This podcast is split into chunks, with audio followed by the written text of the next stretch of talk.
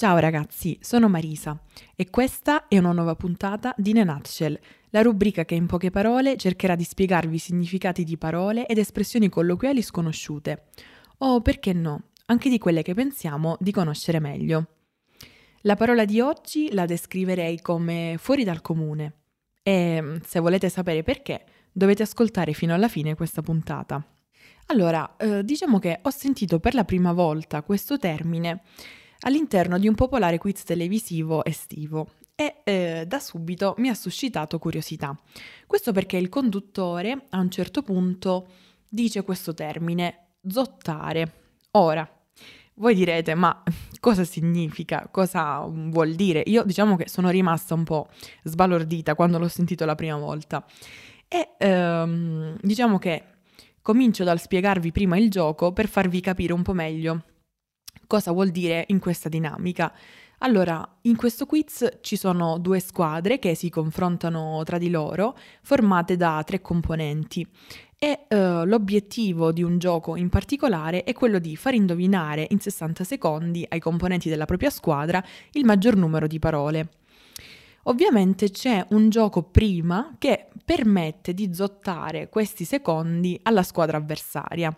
Quindi anziché averne 60 per indovinare le parole, se ne avranno 55.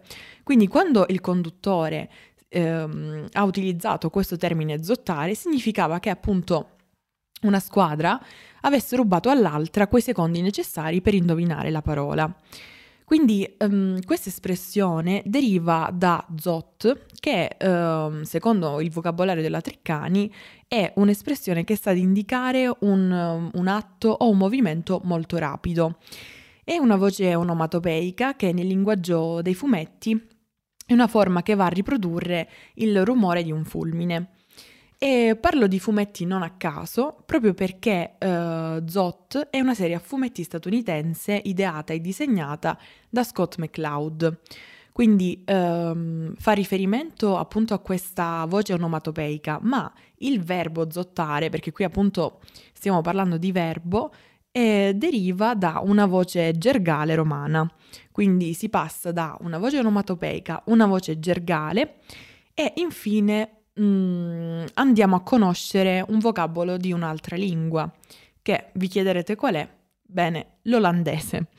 Perché dovete sapere, cari ascoltatori, che zotto in olandese significa assurdo, ridicolo.